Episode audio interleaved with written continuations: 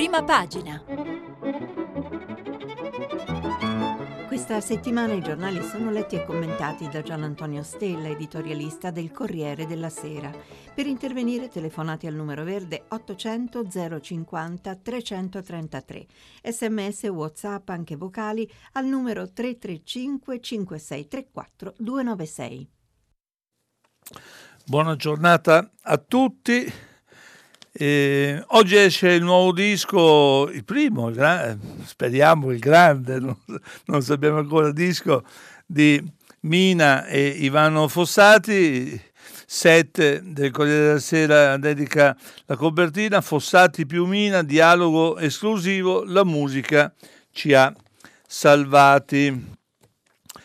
Il botto però è in arrivo dalla Cina Ce lo dice il mattino di Napoli che spiega che proprio a ridosso di un paio di giorni da quella strage che c'è stata tra i fabbricatori di, eh, di polveri da sparo che dovrebbero allietare il, il Capodanno, c'è una notizia che arriva appunto dal, da Pechino e dice che è stato sequestrato che, ed è in arrivo sul mercato un nuovo, una nuova bomba eh, pirotecnica si intitola Sfere calibro 7,5 che si può far esplodere solo con un mortaio di ghisa. A meno di 50 giorni dalla notte di San Silvestro, la Guardia di Finanza ha sequestrato a Melito oltre 330 kg di botti pericolosi, tra cui appunto questa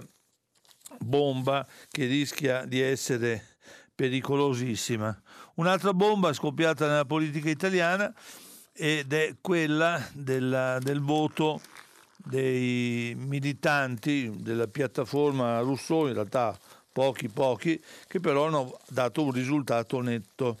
Curre curre guagliò, questo è il titolo del manifesto giornale che storicamente fa i titoli eh, so, sovente eh, molto molto molto eh, interessanti e curiosi, intelligenti e il, il sommario è Rousseau sconfessa Di Maio e Grillo. Il 70% della base 5 Stelle vuole correre in Emilia Romagna e Calabria, ora il capo del movimento è debole e ha cerchiato, pessima notizia anche per Bonaccini, candidato del PD sempre ovviamente nell'Emilia Romagna. La sua sconfitta sarebbe la fine del mondo, tirerebbe giù il segretario Dem e il governo. Il, ehm, la Repubblica eh, se la batte diciamo così sulla, sulla, sulla, fantasia del titolo. Il titolo è Polvere di stelle Polvere di stelle. Eh, la base di, su Rousseau sconfessa il leader impone lista in Emilia e Calabria. Si complica la corsa del PD Bonaccini.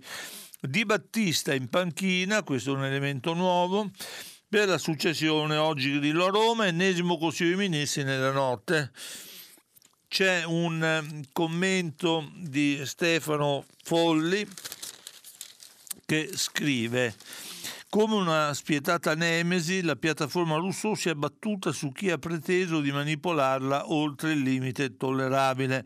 Meno di 28.000 militanti, diciamo un paese più piccolo di Piove di Sacco, insomma, parliamo proprio di una frazione di, nord, di, questa Nord Italia, meno di 28.000 abitanti, davvero un'inezia anche per gli scarni riti del movimento, hanno decretato la fine di un'epoca e probabilmente di una carriera politica, quella di Di Maio, il quale avrebbe fatto meglio ad andare in Giappone per il G20 invece di confermare al mondo che l'Italia non ha un ministro degli esteri e a quanto pare, e qui eh, Stefano Folli infilza davvero un, un, un uncino, e a quanto pare nemmeno qualcuno in grado di guidare ciò che resta dei 5 Stelle.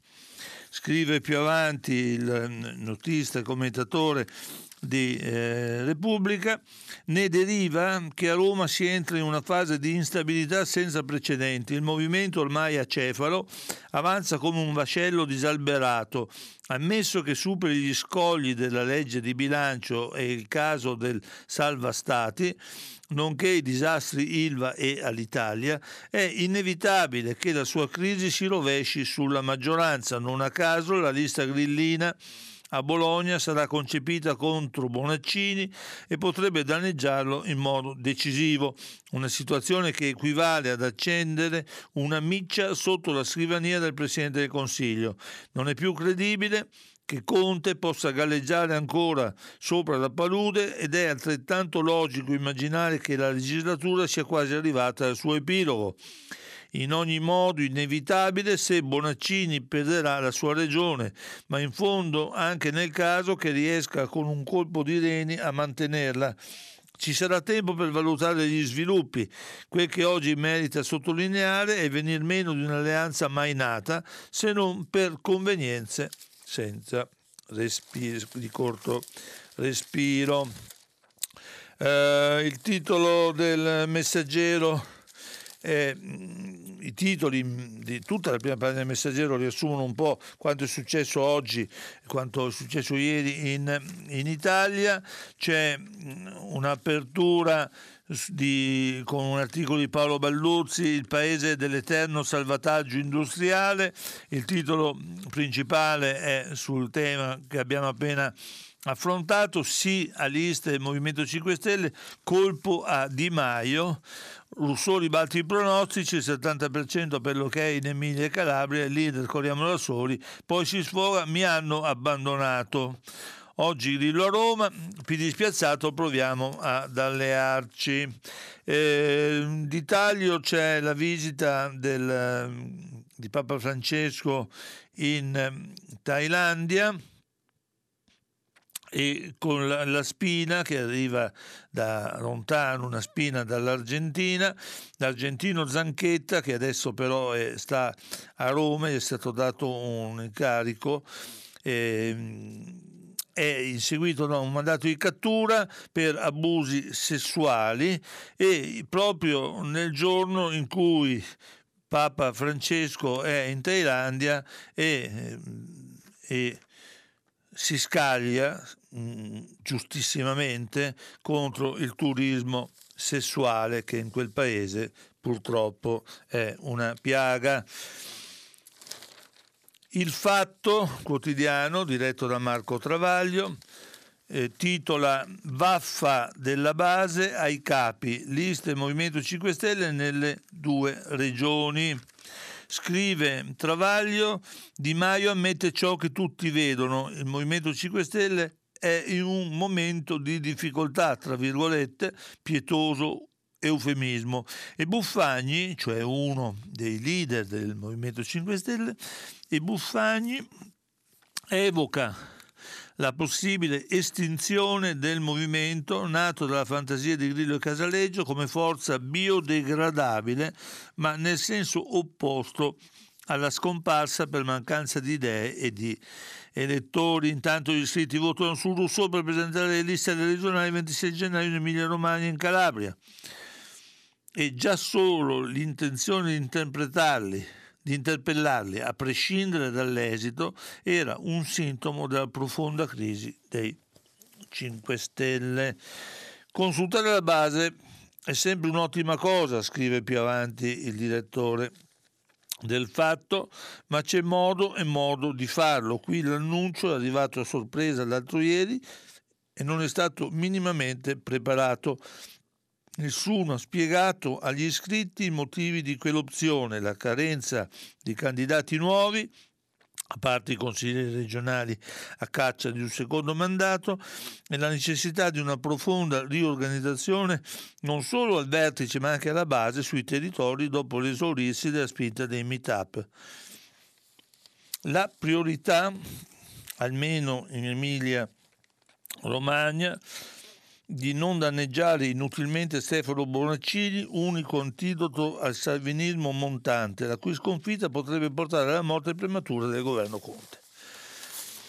Il giornale ha un titolo eh, molto diretto, eh, dice licenziato Di Maio, voto su Rosso, licenziato Di Maio. La base umilia i vertici del movimento sia i candidati in Emilia e Calabria e il titolo di Catenaccio dice e le sardine vogliono imbrigliarci, ci torniamo sopra subito cercando di capire in che senso. Parla scrive scusate eh, Alessandro Sallusti direttore sotto un commento intitolato sono soltanto fascio comuste, comunistelli scrive che in tutto il mondo si scende in piazza contro i governi l'Italia è l'unico paese che preferisce manifestare con forza contro l'opposizione per le sardine, il movimento di protesta nato a Bologna e poi esportato in tutta Italia, la Lega e il centrodestra sono tutto una minaccia alla libertà e alla democrazia e come tali vanno silenziati con ogni mezzo. Ieri i quattro fondatori, travolti dalla popolarità, hanno steso un manifesto costitutivo che la dice lunga su quanto governi siano, su quanto giovani siano in realtà nati vecchi, vecchi tromboni infarciti retorica dozzinale. Scrivono tra l'altro perché grazie ai nostri padri e ai nostri nonni avete, intendendo voi di destra, il diritto di parola, ma non avete il diritto di avere qualcuno che vi stia ad ascoltare. Una frase che può essere davvero mal interpretata. Eh, potete trovare l'originale del documento sul web e la frase è esattamente questa. A un certo momento eh, questi, questo manifesto dice crediamo ancora nella politica e nei politici con la P maiuscola, in quelli che pur sbagliando ci provano, che pensano al proprio interesse personale solo dopo aver pensato a quello di tutti gli altri. Sono rimasti in pochi, ma ci sono e torneremo a dargli coraggio dicendogli grazie. E prosegue la, questa lettera che è intitolata Cari populisti, lo avete capito, la festa è finita quindi il, monito a cui eh, è indirizzato questo manifesto è netto, non c'è niente di cui vi dovete liberare, siamo noi che dobbiamo liberarci dalla vostra onnipresenza opprimente a partire dalla rete. E lo stiamo già facendo perché grazie ai nostri padri e nonni avete il diritto di parola, ma non avete il diritto di avere qualcuno che vi sia ad ascoltare. Una frase effettivamente molto ambigua che dovrà avere, io credo, qualche spiegazione.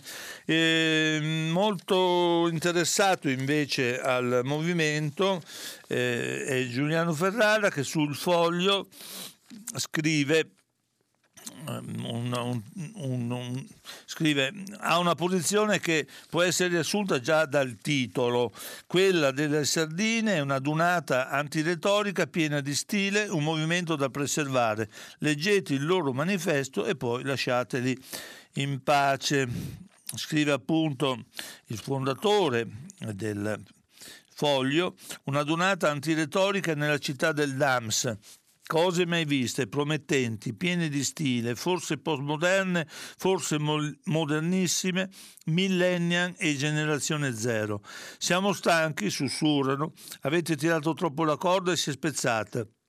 E per di più alla vostra tiritera antipolitica, alle vostre già vecchie declamazioni violente e maciste, opponiamo una certezza in movimento, che è questa. Ci sono politici con la P maiuscola che tirano al vantaggio personale dopo e solo dopo il vantaggio collettivo e li vogliamo, citazione letterale, incoraggiare. Ma ci pensate, scrive Ferrara, incoraggiare i P maiuscoli che oggi vale a trovare, ma ci sono.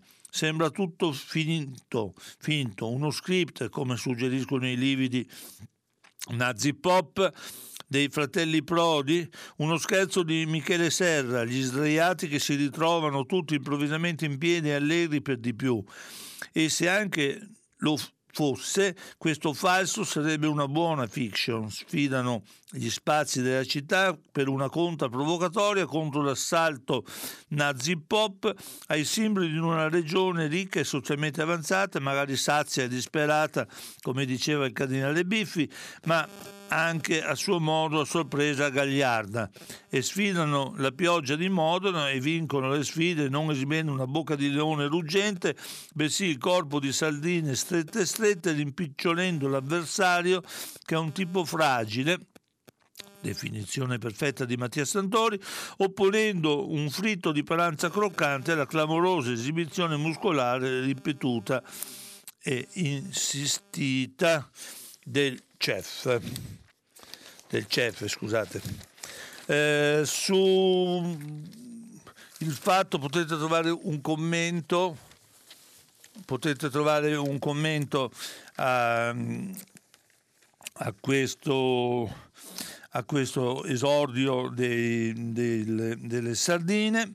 Eh, scrive, eh, no, eh, scrive Antonello Caporale che ha intervistato Gianfranco Pasquino, uno studioso della politica italiana. Eh, scrive Pasquino, pur, risponde Pasquino alla domanda che tutti i movimenti nella loro nascita sono effervescenti, giovanili, disinvolti con la politica, è la loro natura. E se fosse solo un tormentone, gli chiede Antonello Caporale, risponde Gianfranco Pasquino, incontestabile che la miccia sia la protesta alla tenuta alla temuta invasione salviniana, un momento, un, momento locale, in questo caso limitato all'Italia, all'Emilia Romagna. Però questo però come considera che dopo qualche giorno questi pesciolini siano giunti fino a Sorrento, città non nota per il suo movimentismo, e credo che il fiume avanzi ancora e raggiunga anche Palermo. Movimento nazionale a sua insaputa, risponde Pasquino, nato per disturbare Salvini, ha centrato l'obiettivo. Sul mattino, a dire il vero, c'è un, una notizia che eh, smentisce in qualche modo l'ottimismo di Pasquino eh, dice che le sardine al debutto hanno fatto flop, a Sorrento soltanto 300 in piazza. Quanti possono essere 300 in una cittadina come Sorrento? Poi sarà materia di discussione. Su Il Tempo c'è un commento di Massimiliano Lenzi che dice Care sardine, la verità è che qui servirebbe un'aragosta. Per troppo tempo questa nostra cara Italia ha sopportato il pauperismo come via la propria salvezza politica, le tasse troppe da abbassare e che non sono mai state abbassate, il lusso vissuto come colpa, dallo champagne al caviale. E insomma, alla fine dice che avremmo bisogno di alzare gli obiettivi, alzare l'asticella, che insomma ci vorrebbe qualcosa che avesse a che fare con le aragoste, poi si sa sul tema, i gusti sono gusti. Dalla balena bianca all'acciuga rossa, le sardine tornino in scatola anziché rompere ogni giorno, è il titolo di Libero eh, pompati dal PD e dai pensatori progressisti, i pesci antilega restano senza idee, ma scrivono a Matteo, cari populisti siete finiti. I sondaggi dicono il contrario. Sul tema c'è un eh, articolo di fondo di eh, Vittorio Feltri titolato Capitan Findus Salvini surgirà anche la nuova sinistra ittica. E l'articolo di Feltri, dalla democristiana Velena Bianca siamo precipitati alle acciughe rosse e ciò contraddice la teoria di Darwin relativa all'evoluzione della specie un tonfo che tuttavia costituisce una metafora significativa di questi tempi che segnano il disastro della politica. Non bastavano i grillini a darci il senso della decadenza, ci volevano le sardine che stanno bene in scatola e non quando la rompono ogni dì. Portiamo pazienza, è la realtà. Se ci prendono a pesci in faccia occorre rassegnazione. Rimane da domandarci che cosa vogliono da noi le alici. Essere mangiate? Punto interrogativo, provvederemo.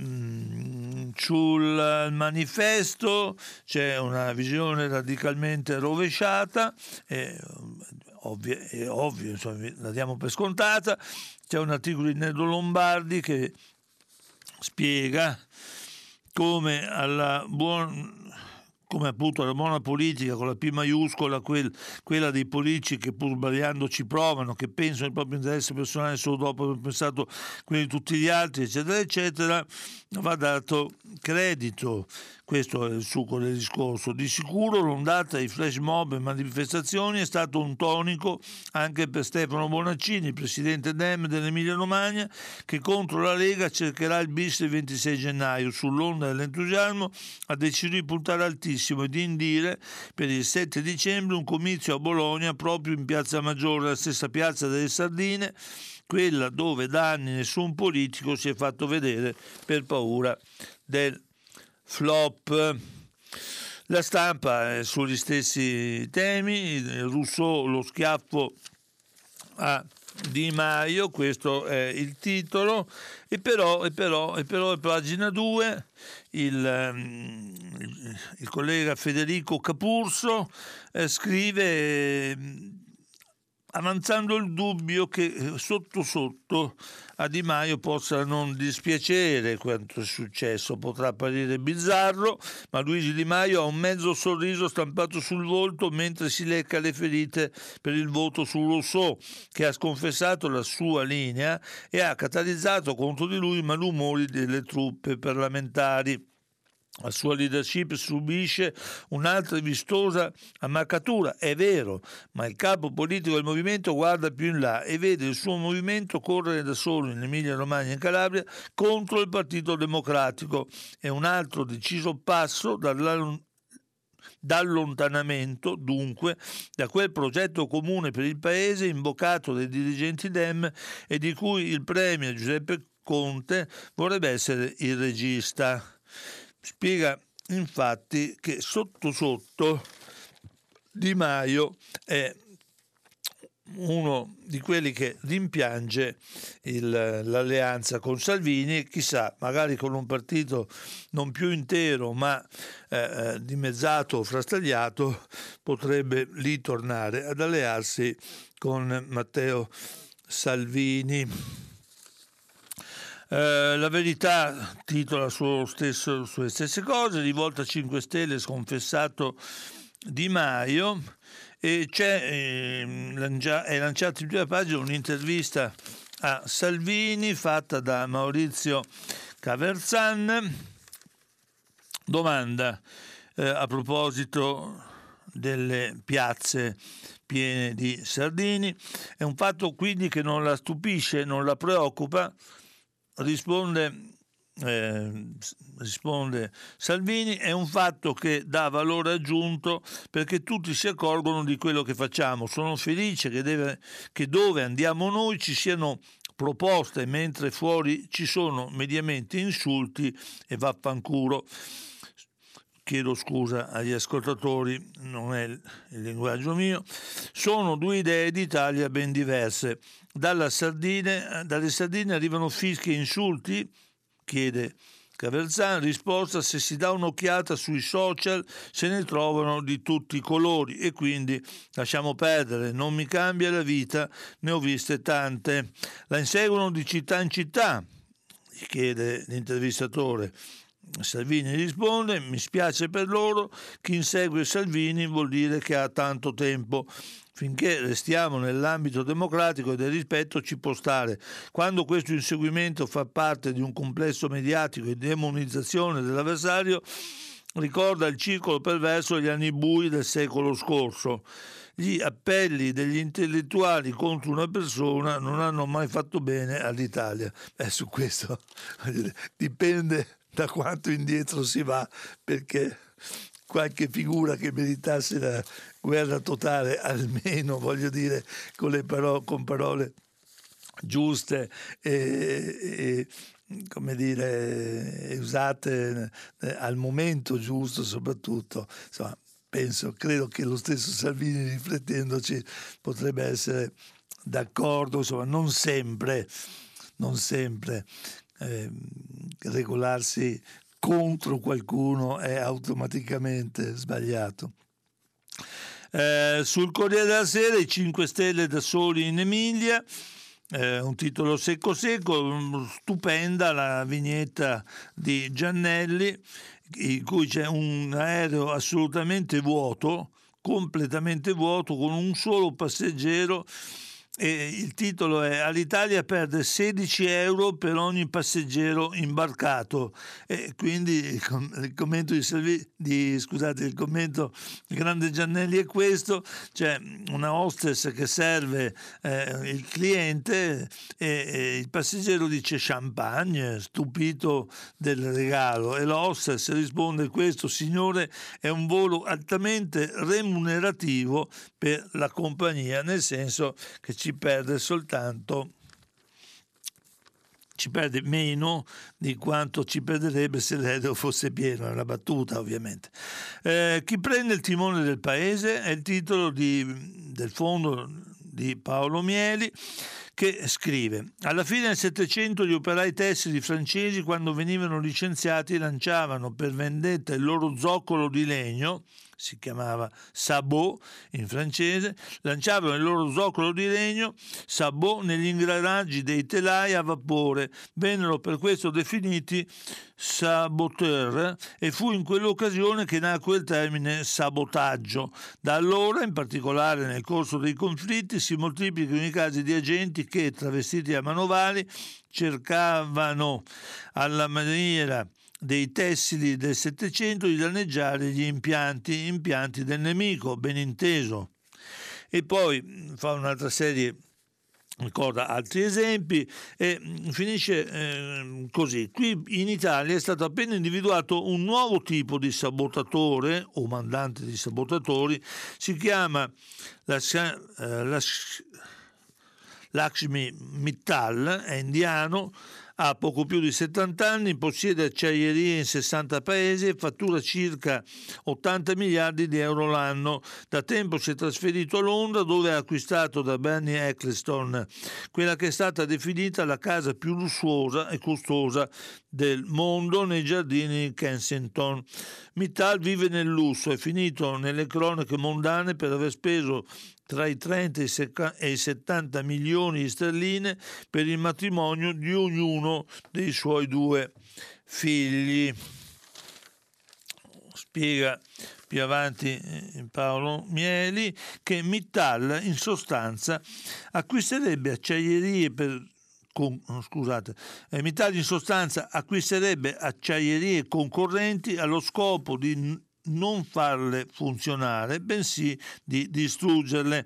Per questo il procuratore di Taranto Carlo Maria Capristo ha ipotizzato per lui il reato di violazione dell'articolo 499 del codice penale, distruzione di materie prime, di prodotti agricoli o industriali, ovvero di mezzi di produzione, pena prevista fino a 12 anni di prigione, ma ad un tempo da quella stessa procura, nel quadro di un'azione giudiziaria causata dall'atroce morte dell'operaio Alessandro Morricella nel 2015, tre anni prima che Mittal comparisse sulla scena pugliese, era giunta un'ingiunzione all'azienda perché chiudesse l'altoforno 2 e per analogia l'1 e il 4 che presentano gli stessi problemi, qualora non fosse riuscita a metterlo in regola entro i primi giorni di dicembre, con il che il nostro Maharaja londinese si sarebbe trovato adesso in seri guai sia nel caso in cui avesse deciso di spegnere l'altoforno 2 sia se avesse optato per tenerlo ancora in funzione.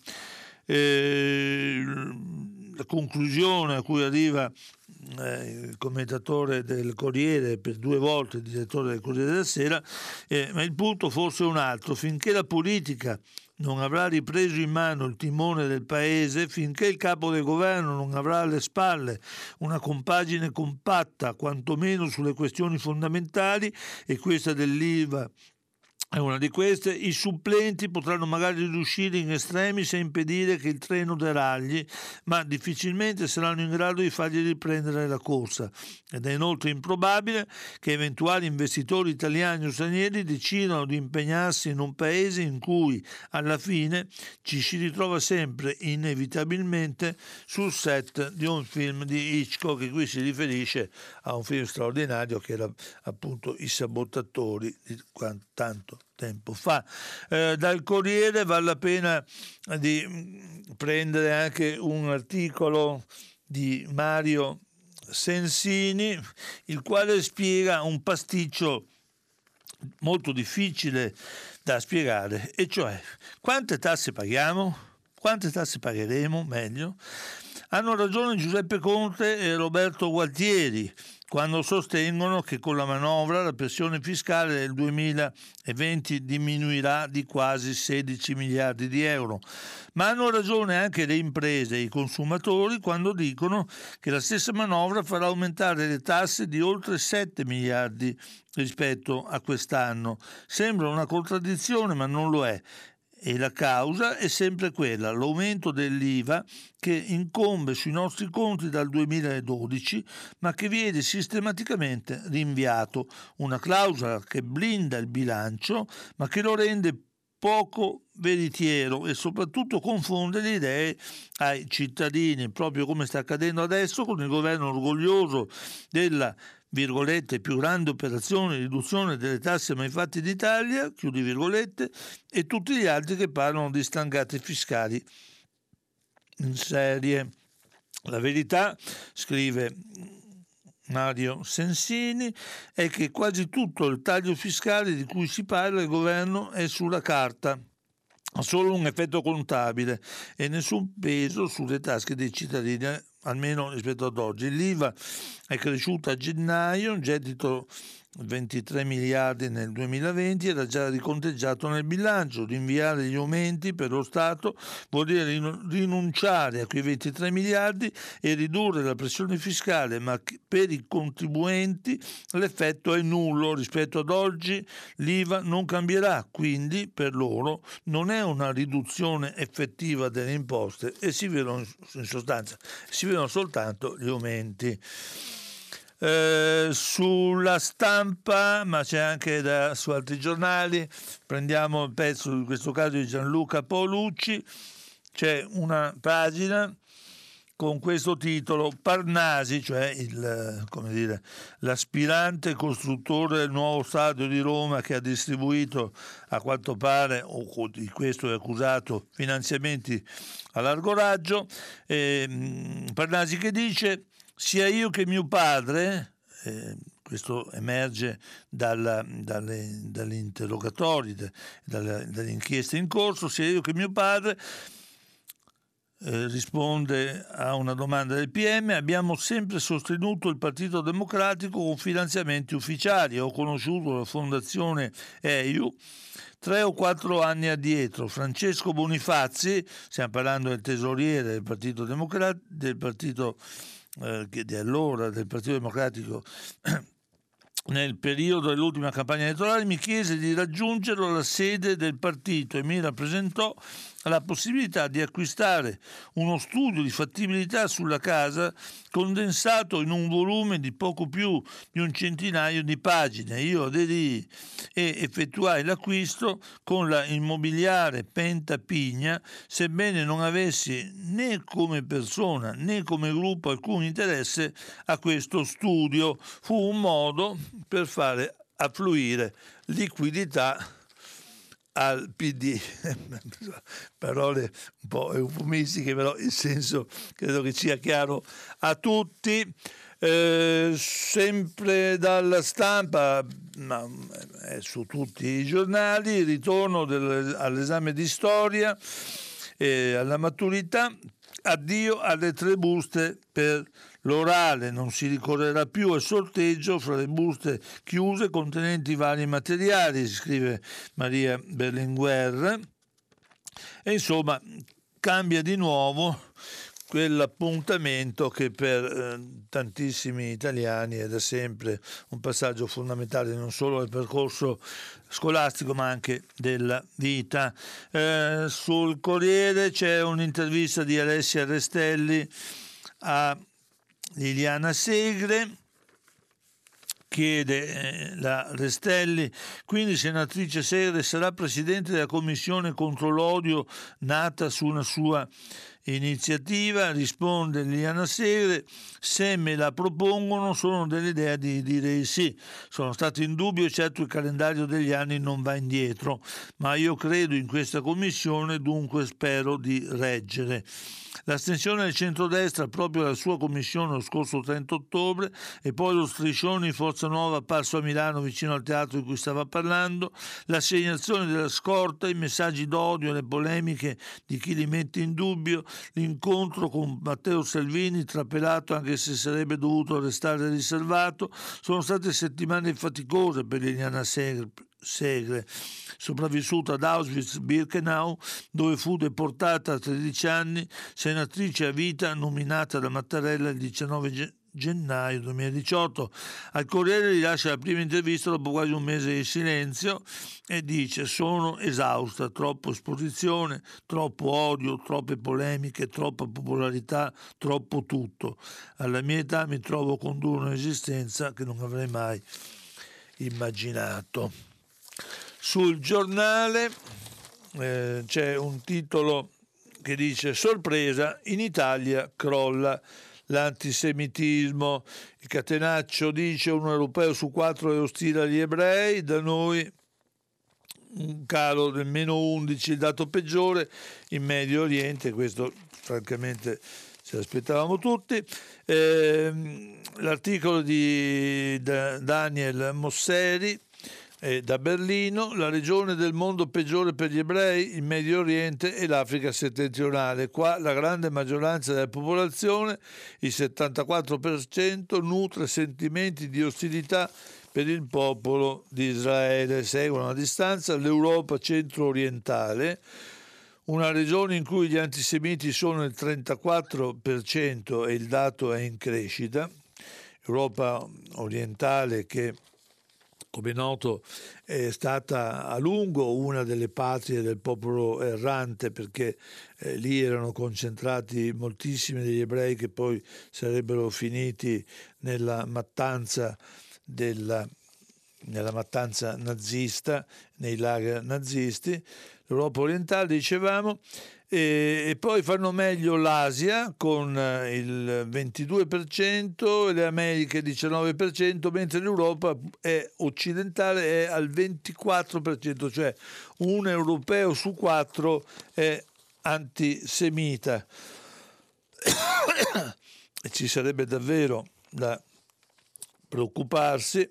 Lo si legge nell'ultimo rapporto diffuso dalla P, organizzazione newyorkese dedita alla lotta contro l'odio antisemita e il pregiudizio di genere che è stata stilata una poco onorevole classifica dell'odio antiebraico, la cui lettura dà subito il senso di un fenomeno estremamente mutevole nelle sue manifestazioni.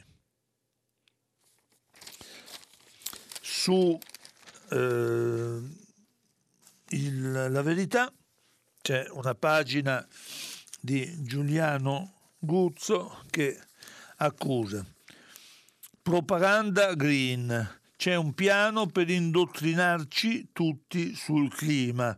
Chi osa ipotizzare che Greta Thunberg sia un'invenzione mediatica viene tacciato di eresia. Ma dal Guardian a Repubblica, da Vanity Fair al Paese, 323 influenti testate di tutto il mondo si sono accordate a, a fine di convertirci al credo ambientalista. Beh, I bambini di Venezia, a leggere un articolo di Giampaolo Visetti su Repubblica, questa conversione l'hanno già fatta, cioè messi letteralmente, finiti letteralmente in acqua con le con i diluvi di questi giorni, hanno disegnato una serie di, hanno raccontato la loro esperienza con dei disegni che sono stati appunto fotografati da Giampaolo eh, Visetti e c'è scritto che il mare che viene a mangiare la terra, il Mose che non si alza disegnato da Jacopo, sette anni, le case invase dall'alta marea, lo shock raccontato coi pastelli dei bimbi che in una notte hanno avuto la vita sconvolta da questa acqua alta che una volta era un fenomeno naturale, anzi faceva parte proprio della vita eh, di Venezia, era importante anche quello per Venezia ed è diventata con eh, l'innalzamento della temperatura, l'innalzamento delle acque, eccetera, eccetera, un vero e proprio incubo per chi continua a vivere nella città più bella del mondo, scrive eh, Visetti partendo da una testimonianza, virgolette, mi sono svegliato e ho sentito che in casa volavano cose, mio fratello era sott'acqua, ho avuto paura, mia mamma piangeva, è andata via la luce, poi il vento si è calmato e sono tornato felice. I bambini di Venezia e delle isole nella laguna raccontano la loro acqua grande, sono di nuovo a scuola per superare lo shock e scrivono la storia della notte in cui l'alta marea ha sconvolto la loro vita.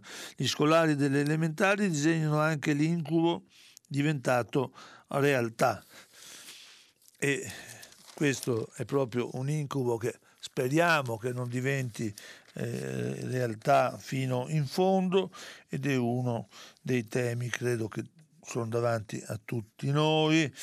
Eh, sul giornale un articolo di Nino Materi che, il cui titolo è I sensori del ponte Morandi non funzionavano dal 2015. Scrive appunto Matteri che l'analisi della Procura ha accertato come dal 2015 il documento di programmazione del rischio fosse compilato soltanto con le prove riflettometriche e non con altri sistemi di monitoraggio. Tradotto, le verifiche disponibili erano inidonee per comprendere le reali condizioni di degrado del Ponte, Morandi, domanda chiave, perché nonostante i sensori fossero rotti il rischio crollo non fu preso in considerazione?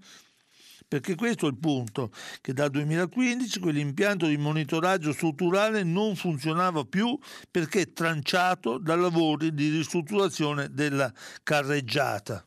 Una cosa che sta diventando di giorno in giorno sempre più inquietante. Eh, sul Corriere della Sera c'è una pagina di Massimo Franco su un altro, come, come chiamarlo, un altro mm, un'altra frattura profondissima in Vaticano, l'uomo dell'antiriciclaggio, vittima dello scontro per le finanze vaticane, l'uscita di scena del presidente Bruhelhart e i cambi al vertice del LIFE. Eh, sul, sul tema invece fondamentale degli aiuti europei, si, il tema si occupa oggi internazionale che è in edicola, il titolo in prima pagina è La grande truffa con i fondi europei, come i sovranisti dell'Europa orientale sfruttano i sussidi i sussidi all'agricoltura per accumulare denaro e potere. Un'inchiesta del New York Times, un'inchiesta tutta da leggere dove si va a vedere chi sono i nuovi arricchiti con i fondi europei di un'Europa che tutti i giorni attaccano. Eh, qui ci fermiamo, una breve pausa e poi riprendiamo col dialogo diretto con gli ascoltatori. Grazie. Gian Antonio Stella, editorialista del Corriere della Sera, ha terminato la lettura dei giornali di oggi. Per intervenire chiamate il numero verde 800 050 333. Sms WhatsApp anche vocali al numero 335 5634 296. Si apre adesso il filo diretto di prima pagina per intervenire e porre domande a Gian Antonio Stella, editorialista del Corriere della Sera. Chiamate il numero verde 800 050 333. Sms WhatsApp anche vocali al numero 335 5634 296. La trasmissione si può ascoltare, riascoltare e scaricare in podcast sul sito di Radio 3 e sull'applicazione Rai Play Radio. Buongiorno a tutti. SMS che subito mette i piedi nel piatto. Caro Stella, se la matematica non è un'opinione, a Sorrento l'afflusso delle sardine è stata superiore in termini pubblicitari a quella di Bologna. Infatti 300 sardine su 16.176 abitanti fa l'1,85% contro i 6.000 a Bologna, la cui popolazione è di 391.620, con percentuale del, dell'1,53 solo per amore della matematica e non del vero concetto sconosciuto agli antichi che non avevano neanche il verbo per indicare la parola per indicare il senso dire la verità. Cioè non c'era un verbo che dicesse che significasse dire la verità ma ci permettiamo il lusso addirittura di avere un giornale in intitolato La verità. Eh, grazie ragazzi delle Sardine per averci ricordato che prima di essere soggetti politici siamo persone. Gianna da Genova. Eh, eh, ridicolo confondere l'antisemitismo con la sacrosanta delegittimazione di uno Stato segrazionista di uno Stato immagino sia segrazionista e teocratico come Israele, Luciano a San Veneto, Val di Sambra. Eh, il PD se la fa sotto dopo la decisione elettorale di Pentasellati, scrive Matteo, ma perché le sardine fanno così tanto rosicare la stampa di destra? L'analisi che fanno del fenomeno è veramente pietosa, sarebbe le sardine senza argomenti? Ma va, Daniela. La prego mi dia una sua opinione. Dove sono finiti i Notav? Grazie Roberto, e qui ci fermiamo. Poi, man mano che parleremo magari su questi argomenti, torneremo. Pronto? Pronto? Sì. Eh, buongiorno, sono Giordano di Arco di Trento. Buongiorno. Saluto tutti. Eh, comunque, lei che è una persona di buon senso e anche ironica, volevo riprendere l'argomento di ieri eh, dove, quando si parlava del fatto che gli enti locali potrebbero avere la possibilità di accedere ai conti correnti personali per riscuotere i, i, il costo dei servizi dovuti. Sì. E allora, allora mh, mm, qui telefonano delle persone, cioè, eh, mi chiedo, mh, mm, una persona ha ereditato una casa, non riesce a pagare, allora chiede giustamente, non voglio non voglio infierire, ma chiede giustamente di rateizzare le spese e così. Ma dico, ma in Italia è diventato obbligatorio avere una seconda casa? Cioè, lei si ricorda, due, due anni fa Brunetta tele, eh, si lamentava perché eh, era cresciuto lo spread, aveva un, acceso un mutuo di mezzo miliardo per comprare un attico e diceva lo Stato è cattivo, non riesco a pagare il mio mutuo, sono in difficoltà. Ma scusate, ma questi soldi dei servizi dovuti le, li deve pagare il beduino del deserto del Sahara? Cioè, scusi, io, eh, io avevo un appartamento nei luoghi di origine, la mia famiglia, noi siamo originari di Reggio Emilia, adesso abitiamo in Trentino. E dovevo perdere delle giornate quando i vicini mi telefonavano, dicevano c'è una perdita d'acqua, così andavo giù e guardavo l'appartamento. Io queste storie eh, ho svenduto il mio appartamento, perché mica è obbligatorio che io debba avere delle case di qua e di là, così, ma, ma ci, ci, rendiamo conto che noi in casa nostra a, a, apriamo il rubinetto, esce l'acqua corrente, stacchia, tocchiamo un tasto, esce il gas per fare la cucina, io esco la sera, ogni 25 metri c'è un lampione che mi illumina, ma scusa, scusate, queste cose poi bisogna anche eh, che ci sia un riscontro. Sì, Noi abbiamo lei, dei servizi. Lei l'ha detto con, con amara ironia e anche dire, con un pizzico di sarcasmo che in tanti casi ci vuole davvero in, in questa, questo, in questo campo. Ieri, di fatto, io sottolineavo la difficoltà effettiva di tante persone anziane che eh, hanno soltanto la pensione, si trovano a ereditare la casa eh, di famiglia dove hanno sempre vissuto, non hanno altri posti dove andare e capisco la, la, la necessità di tener conto di queste situazioni, anzi proprio uno Stato serio deve, deve tenerne conto. In sé però che venga esteso ai comuni la possibilità di, eh, mettere, di, dire, di mettere, i sigilli ai soldi che avanza da, per, per, tasse magari ripetutamente non pagate dal, al comune, beh, questo io sinceramente lo capisco pure. Poi c'è modo e modo di farlo, ma parlare addirittura di un assalto ai nostri conti, basta che chi deve pagare l'IMU eh, deve pagare delle tasse comunali che non ha pagato, le paghi, insomma io credo che non sia una, un'ingiustizia in sé automatica, un assalto addirittura. Siamo tutti i giorni a parlare della necessità di combattere, il, di combattere eh, il, gli evasori fiscali. Eh, do, come pensano di andare a trovare questi evasori fiscali? Non lo so. Io mm, penso che la sua telefonata sia piena di buonsenso davvero. Pronto? Sì, buongiorno. buongiorno. È Alessio da Monfalcone. E niente, due giorni fa è circolata la notizia, soprattutto sui social, della morte di una ragazza in Cile, Daniela Carrasco. È stata ritrovata morta dopo essere stata violentata, torturata e dopo soprattutto essere stata prelevata dalla polizia cilena. Quindi una delle ennesime violenze di questi giorni durante le manifestazioni. Daniela era una che ha partecipato a queste, a queste, lotte, a queste manifestazioni di questi giorni e questa è la fine che ha fatto. E oltre all'orrore di fronte a notizie come questa, poi vengono da fare alcune riflessioni. E a me è venuto in mente immediatamente un po' le dichiarazioni che Salvini ha fatto in questi giorni durante una, la partecipazione a un incontro con dei sindacati di polizia, in cui diceva che se lui tornerà al governo una delle prime cose che farà, fra le moltissime che ovviamente deve fare, è quella di togliere il reato di tortura.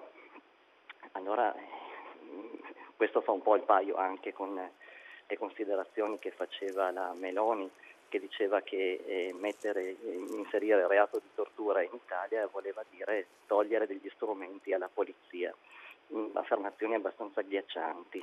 Mi fanno venire in mente il fatto che forse per Salvini, la Meloni, il modello di, di Stato è quello forse del Cile, in cui la polizia ha diritto di vita o di morte sui cittadini e anche perché sa di godere di un'impunità quasi totale. Forse il loro modello è questo di Stato da un lato. Poi eh, mi viene in mente anche come le notizie rispetto al Cile, alle manifestazioni che stanno continuando e anche con morti, feriti, scontri, nei nostri organi di informazione sia praticamente scomparsa, c'è qualche traccia qua e là, come non ci sono tracce per esempio del massacro che continua da parte dei turchi nei confronti dei curdi come non c'è nessuna traccia, per esempio, della repressione in Egitto eh, di Al-Sisi che sta continuando a massacrare il suo popolo, torturandolo. Sì. Se allarghiamo, se mettiamo troppa carne al fuoco, sì. poi non andiamo a parlare. No, ha, ha ragione. Più, chiedo scusa, no, ma è solo per lo spazio anche dare agli altri. Allora, eh, come la pensi, se, se, lei interessa, per quanto le possa interessare come, cosa ne penso io, io credo che sia una vergogna che eh, il paese di Cesare Beccaria non abbia ancora il reato di tortura e nonostante in questi decenni siano stati al potere più o meno dire, tutte le forze politiche o comunque tutti gli schieramenti. Io la penso così, eh, credo che ogni giorno che passa in più prima di a, approvare una, l'introduzione del reato di tortura è un, giorno, è un giorno perduto. Devo dire che su questa cosa qua, questo ritorno de, del tema eh, sul quale è intervenuta anche, intervenuta anche eh, proprio ieri eh, la, la, la, Fiorella Mannoia, eh, è stato questo, questo, punto qua è stato davvero sottovalutato. Io credo che sarebbe bene che eh, ci si eh, ponesse il problema, soprattutto dopo aver visto cosa è successo negli anni da altre parti. Cioè, se non ci serve da lezione neppure quanto è successo da altre parti, perché la, la, la, l'uccisione della, della, della, Carrasco, che lei giustamente ha ricordato, e mi scuso eh, se non l'ho ricordata io, eh, perché qualcosa sui giornali di oggi, anche se non troppo, c'è, eh, l'uccisione ci ricorda che queste cose, le cose che orrende successe una volta, a volte possono ripetersi. Che questo sia successo in Cile, dove son, per, la dittatura di Pinochet ha fatto delle cose davvero eh, tremende, beh, voglio dire, dice lunga e dovrebbe almeno far riflettere su questo tema prima di, di sparare in difesa di una, so, di una, tortura omeopatica che faccia male sì al torturato ma non troppo male. Ecco, io credo che quando si comincia a parlare di tortura moderata siamo già oltre il segno. Pronto? Pronto? Sì, buongiorno. Sono Gianfranco Pasquino, buongiorno dottor Stella. Buongiorno. Avevo ascoltato un paio di giorni fa una sua riflessione sul sistema elettorale, sì. dove lei diceva non c'è il sistema elettorale perfetto e poi si fermava lì e poi diceva una cosa sulle preferenze. Vorrei fare due osservazioni che in parte sono domande. Sì. Cioè, è vero che non c'è un sistema elettorale perfetto, però ci sono dei sistemi elettorali molto migliori di altri e sistemi elettorali peggiori di altri. Noi negli ultimi tre che abbiamo avuto, cioè il cosiddetto Porcellum, legge Calderoli, l'Italicum, legge Renzi Boschi e il Rosatellum, legge Rosato, sono tre sistemi elettorali pessimi direi e potremmo guardare ai sistemi elettorali che funzionano invece di inventarcene di nuovi noi, visto che non siamo capaci, guardare a quelli che funzionano. E se vogliamo un sistema elettorale eh, proporzionale, quello tedesco ha funzionato benissimo ed è facilmente importabile e quello francese, che invece è un maggioritario, ugualmente ha funzionato benissimo, con qualche ritocco che non lo stravolga, servirebbe a eleggere meglio i nostri parlamentari. A questo proposito ricordo che le ultime tre leggi non ci consentono di eleggere i parlamentari perché le liste sono bloccate, anzi c'è di peggio, ci sono le pluricandidature, per cui se uno è potente nel suo partito riesce a farsi mettere in cinque collegi e in uno di questi magari riuscirà anche a essere eletto. A suo tempo, nel 91, gli italiani decisero di passare da quattro o tre preferenze a una sola e la, la, proposta che era un referendum diceva anche che quel voto doveva essere espresso scrivendo il nome del candidato o della candidata per evitare brogli naturalmente. Allora non le pare che sia comunque importante che l'elettore abbia la possibilità di scegliersi il suo candidato o con un voto di preferenza oppure in collegi nominali. Cioè avremo finalmente una legge, lo dirò in maniera enfatica, una legge di tipo europeo, cioè di quelle che funzionano bene e che eleggono bene un Parlamento, perché le leggi elettorali non eleggono i governi, ma eleggono bene più o meno bene i parlamenti. Certo. Poi, Grazie. No, no, non se ne vada, che magari... No, ma non me ne vado, no, la voglio ascoltare, ma ne pare. No, allora, no, volevo dire che eh, io aggiungevo a dire il vero che secondo, mi, mi, pareva che fosse Salvemini, posso sbagliarmi, però mi pareva che fosse Salvemini, che diceva che non esiste una legge elettorale perfetta, perfetta, ma che ogni legge in qualche modo corregge le altre.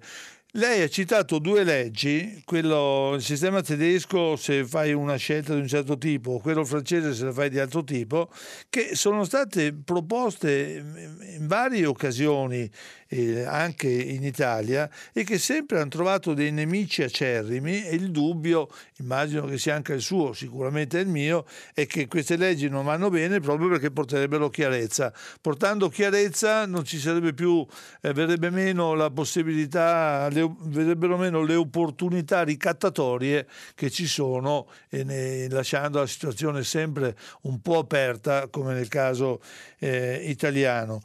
E, credo che anche sull'altro punto, cioè sul, sul fatto che oggi da, tan- da, diverso tempo, lei dice tre leggi consecutive, non riusciamo a leggere i parlamentari perché sono liste bloccate, anche questa è una cosa saggia. Quale sarebbe il il sistema giusto per l'Italia non lo so.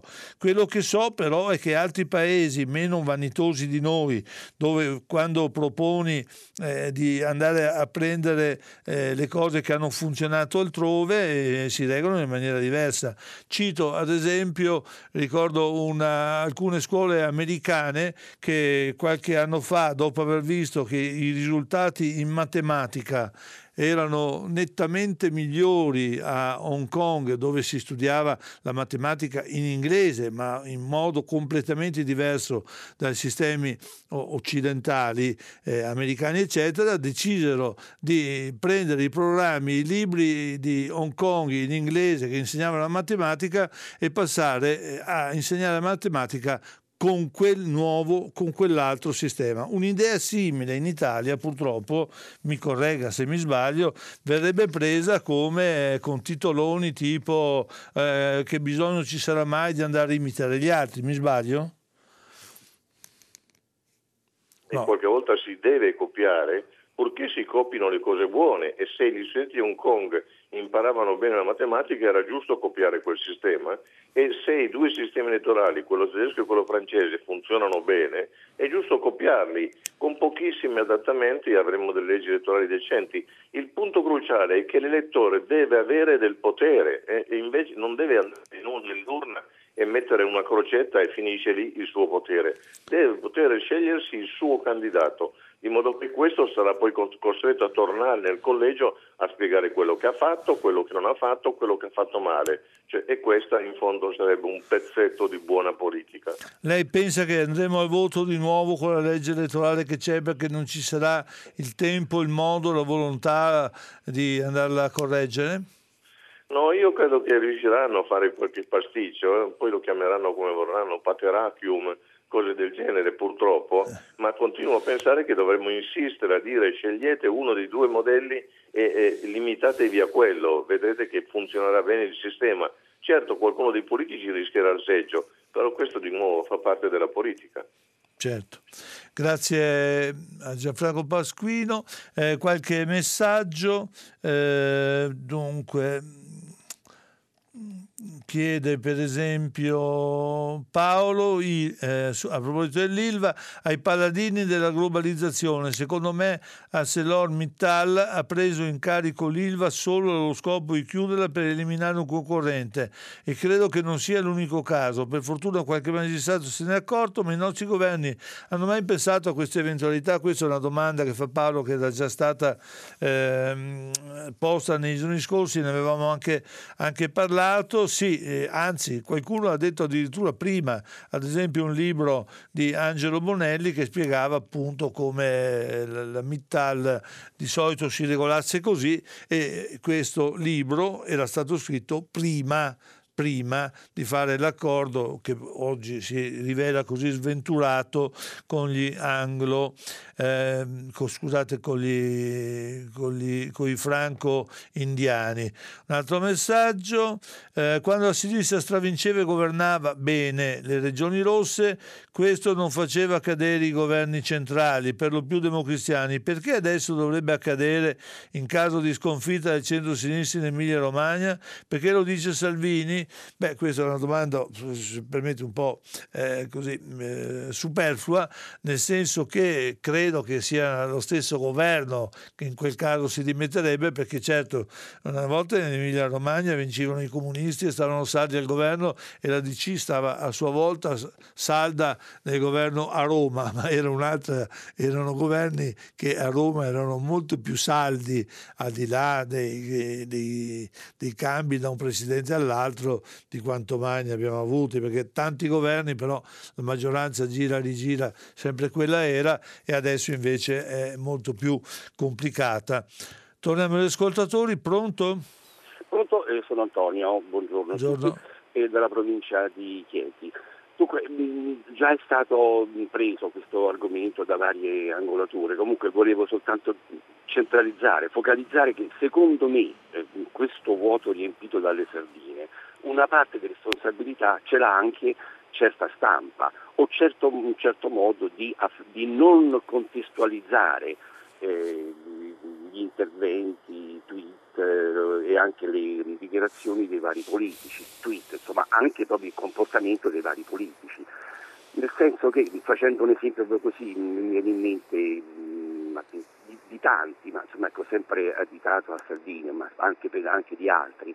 Cioè, per esempio eh, ammiccare eh, a una certa parte di, eh, di, di, di, cittadini, poi una certa parte, è limitatissima, so, un esempio banale che mi ha colpito moltissimo quando tra le altre cose anche più gravi, insomma questa minima che però per me non è stata per niente additata e non viene ehm, rimarcata quando si ripresenta in questo modo. Cioè, per esempio lui andò a trovare, diceva che ci teneva ad andare a trovare i, gli agenti della polizia penitenziaria, cioè andava in carcere a trovare gli agenti, ma in carcere ci sono anche i detenuti, quindi il, um, il problema non è soltanto il, l'agente che deve essere tutelato, ma tutti i cittadini. Quindi questo modo di fare politica senza contestualizzare e mh, questo eh, incentivare questa mancanza di mettere il problema in un contesto, per me eh, crea, un vuoto, cioè, crea una mh, disattenzione oppure crea appunto un'esigenza di essere riempita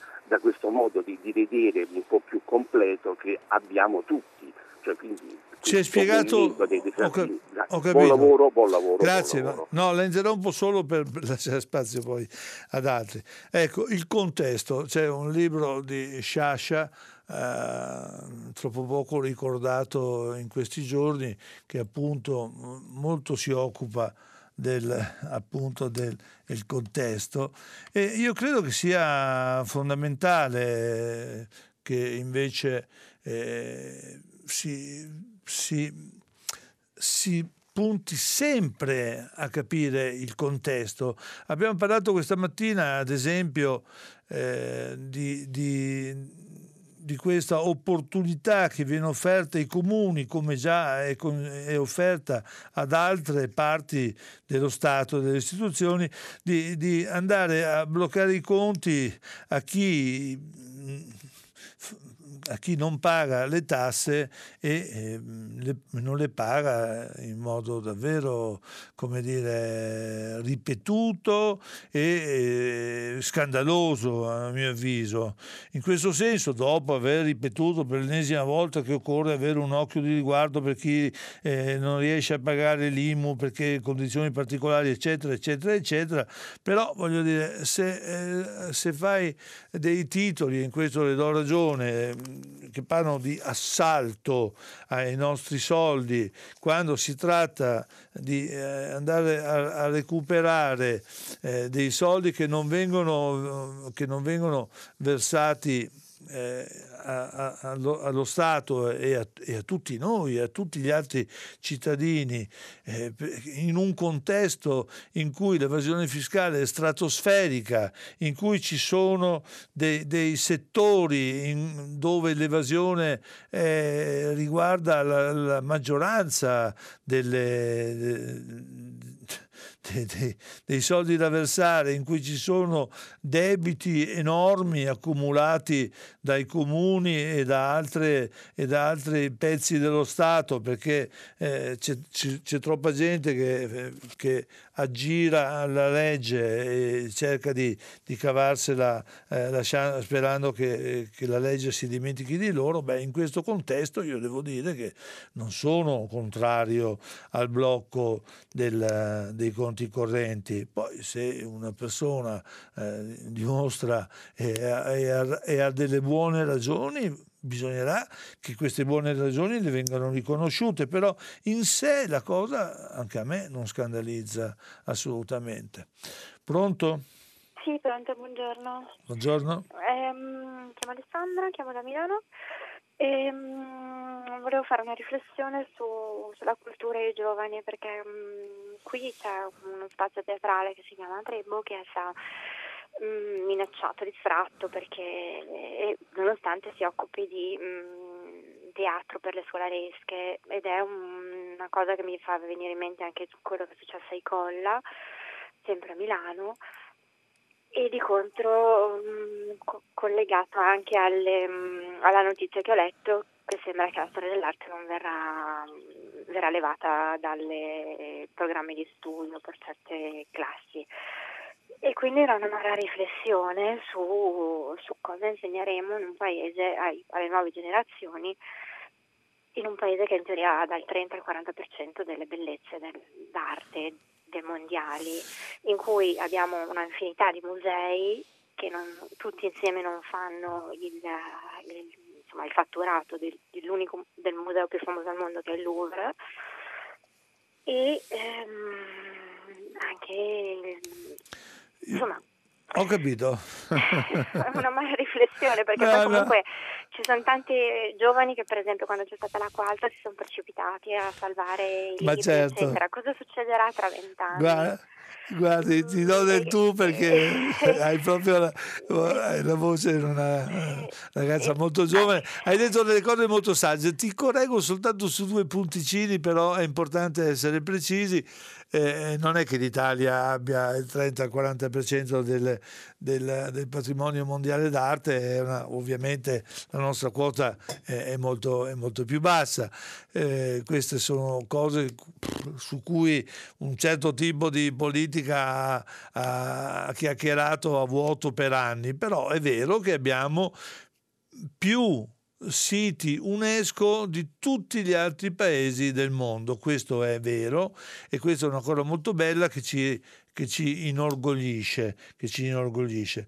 Eh, sul fatto che un paese come il nostro, che ha tanti siti UNESCO e tanti altri che meriterebbero di, di, diventarlo, di esserlo, perché ci sono dei siti eh, fantastici sparsi per l'Italia che non hanno avuto questo sigillo di bellezza, chiamiamolo così.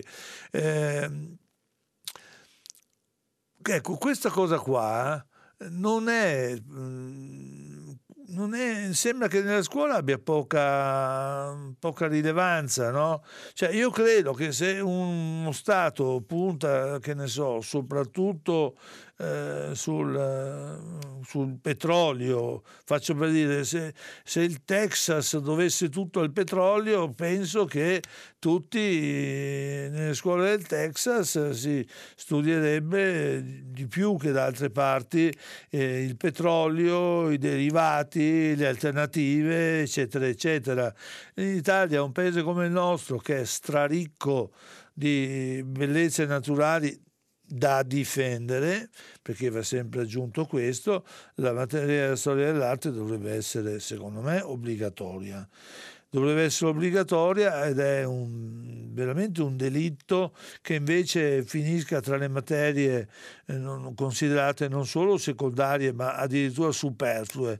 In questo senso io credo che tu abbia ragione totale, totale e sarebbe bello se eh, tutti i ragazzi, i giovani che abbiamo in Italia che si appassionano a questi temi avessero la stessa forza, lo stesso coraggio, la stessa voglia di, di battersi perché la storia dell'arte torni ad avere il, il, ruolo che dovrebbe avere in un paese come il nostro, se no anche l'articolo 9 della Costituzione poi va a farsi benedire. Leggo un paio di messaggi. Eh, chi continua a sparare contro i 5 Stelle avvalla la salita del beccerismo leghista e dell'inqualificabile e probabile prossimo governo Salvini. Stella evidentemente le piace Salvini, vergogna. Giulio di Treviso. Beh, è interessante questo messaggio, non mi ci riconosco proprio per niente e credo che neanche Salvini si riconosca in quello che scrive questo ascoltatore. Comunque la critica politica fa parte, è il bello della democrazia. Eh, povero Emilia Romagna, un messaggio senza eh, senza, senza però eh, speci- senza specificare la firma, ma che pessima notizia per Bonaccini, buona, anzi ottima, scrive quest'altro ascoltatore che evidentemente è convinto che, eh, Bonaccini, so- che per Bonaccini e per un, una certa cultura della governabilità eh, emiliana e bolognese eh, probabilmente il, i 5 Stelle sarebbero state un fardello anziché un aiuto. Leggo l'ultima. Eh, Roberto Cagliari propone il Nobel per la letteratura al manifesto, eh, immagino si riferisca al, ai titoli davvero magnifici che a volte vengono in mente ai colleghi di quel giornale. E mi fermo un attimo, scusate, una cosa sola. Eh, JFK Kennedy, eh, oggi è anniversario dell'uccisione, for, forse merita di ricordarlo. Mm, mi fido sulla parola, non, non me lo ricordo, però certo quanto sia importante eh, Kennedy per la nostra storia è una cosa da ricordare sempre. Certo, il, l'anniversario non del, come anno, perché se, mi, se, non mi sbaglio l'anno è diverso, però dovrei andare a controllare, in questo momento ho un buco di memoria. Pronto? Pronto, buongiorno a lei dottor Stella e a tutti gli ascoltatori, sono Paolo e chiamo da Schio in provincia di Vicenza, sì. eh, dove mi trovo in vacanza purtroppo come al solito e anziché lavorare perché sono a Londra, eh, tra l'altro sì. diventato cittadino inglese una settimana fa, da, da più di dieci anni. Eh, due settimane fa con colleghi... Quindi almeno lei ha battuto la Brexit, l'ha presa in contropiede. Beh, se vuole, non me l'ha chiesto, ma se vuole la dico, la mia opinione è che la Brexit non avverrà c'è troppa convenienza per le banche multinazionali ad avere un'economia liquida dal punto di vista monetario perché la Brexit avvenga. Penso che ci sia un altro referendum, però questa è sulla mia to- opinione. Tornando alla sua telefonata. Tornando alla mia telefonata, eh, mi trovavo due settimane fa in occasione di un matrimonio, tra l'altro con colei la quale domani eh, sarà mia sposa, diventerà mia moglie, e per quello sono qui a Schio, alla Reggia di Caserta eh, sì. in Campania. E mi è venuta un po' un'idea dopo aver visto le condizioni migliori quali fossero dieci anni fa della Reggia, dopo aver visto il giardino inglese. Nel giardino inglese la Reggia era una delle più grandi regge in Europa, eh, tempi addietro, e passeggiando per il giardino inglese ci siamo accorti che molti siti, soprattutto le serre, sono to- totalmente abbandonate e dove venivano coltivate e seguite centinaia di tipologie di piante, adesso crescono all'interno delle piante, è tutto in disuso, ci sono degli attrezzi e nessuno ci dà, ci dà un occhio. Questo mi è dispiaciuto tantissimo, senza parlare della scalinata principale all'interno della reggia, dove c'erano dei colombi che non so se si dica così tubavano, mm, comunque cercavano di fare all'amore. Questo ci ha un po' sconvolto e dispiaciuto molto, ma il mio punto è una settimana prima avevo letto un articolo nel quale si lodavano anche degli imprenditori, figli degli imprenditori veneti che mandano, eh, che vanno in Australia per tre o sei o nove mesi di permesso di soggiorno a spalare, consentitemi, del letame e fare dell'agricoltura aiutando le fattorie. Quindi ho pensato perché invece di continuarci a lamentare delle entrate eh, migratori che abbiamo in Italia, non pensiamo a prendere spunto da questa iniziativa e allargare opportunità di lavoro, di insegnamento, di educazione alla cultura, alle nostre opere architettoniche. Lei, lei è, sta, è, stato, è, stato, molto chiaro. Ehm, certo, vedere il, giardino inglese di, di, Caserta ridotto in quelle condizioni, ci sono anche sul web delle foto che tutti possono andare a vedere, eh, grida vendetta a Dio, questo è fuori, fuori discussione. E sul tema del, di come la, la cultura possa essere anche eh, custodita, il nostro patrimonio culturale possa essere custodito in maniera davvero diversa. Eh, ricordo una, una, eh, una, lezione qui a Roma a una, a una, manifestazione del Fondo Ambiente Italiano, del FAI, di, una manifestazione in cui venne una la direttrice di un, di un, grande, di un grande, giardino eh, inglese, eh, se ricordo bene uno dei massimi giardini inglesi, e lei disse che non solo facevano pagare l'ingresso agli inglesi, ma eh, stavano molto attenti ai dettagli perché per esempio dice che loro fanno, guadagnano perfino di soldi dicendo il giorno tale viene abbattuto un albero di 300 anni e chi vuole assistere a, vedere come si fa ad abbattere un albero di 300 300 anni, va lì e vede come viene fatta l'operazione e paga addirittura per vedere come viene fatta. Però dice tutte le cose che noi facciamo eh, sono, si svuoterebbero di importanza se non stessimo attenti ad alcuni dettagli. Ad esempio, i turisti inglesi che vengono vogliono bere il tè in una tazza molto calda. Se il turista viene, resta anche estasiato dalla visita del giardino, però va bene il tè alla caffetteria e la tazza non è calda, tornerà a casa dicendo il giardino è molto bello, eh, i dipendenti sono molto gentili, però il, il tè era in una tazza che non era abbastanza calda. Questo eh, piccolo esempio ci dà l'idea dell'attenzione che mettono da altre parti su alcune, su, su, su, come si conserva un patrimonio. Da noi questa cosa qua è una cosa assolutamente impensabile, invece come lei ricorda, non a caso forse vive in Inghilterra, si potrebbe fare molto e coinvolgere di più i ragazzi anche più volenterosi, che siano italiani o anche che siano immigrati, nella custodia di questi tesori troppo dimenticati. Ultima telefonata, pronto? Pronto, buongiorno, sono Elvio da Vicenza.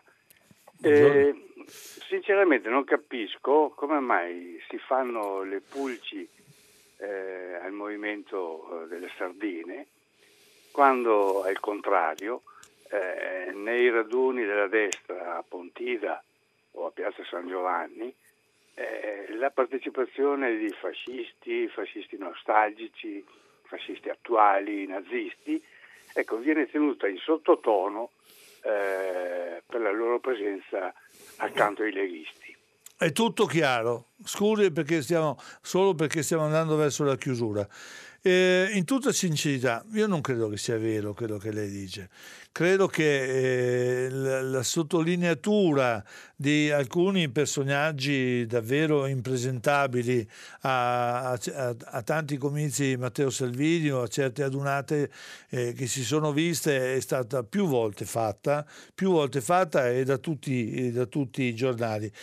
Per alcuni giornali, questo è vero, il tema non è così, poi così importante, questo, su questo ha ragione lei, ma nella loro maggioranza io penso che questa, questa critica sia stata fatta più volte, tant'è vero che Salvini più volte si è sentito come dire, tirato in causa e ha cercato di rispondere, anche se le risposte, diciamoci la verità, non erano poi quelle che tutti si aspettavano. Eh, ma qui devo chiudere, ricordo che certo che l'anniversario della morte di Kennedy, però il 22 eh, novembre del 1963 e chiudiamo con questa precisazione dell'ascoltatrice. Grazie a tutti, buona giornata, ci sentiamo domani. Música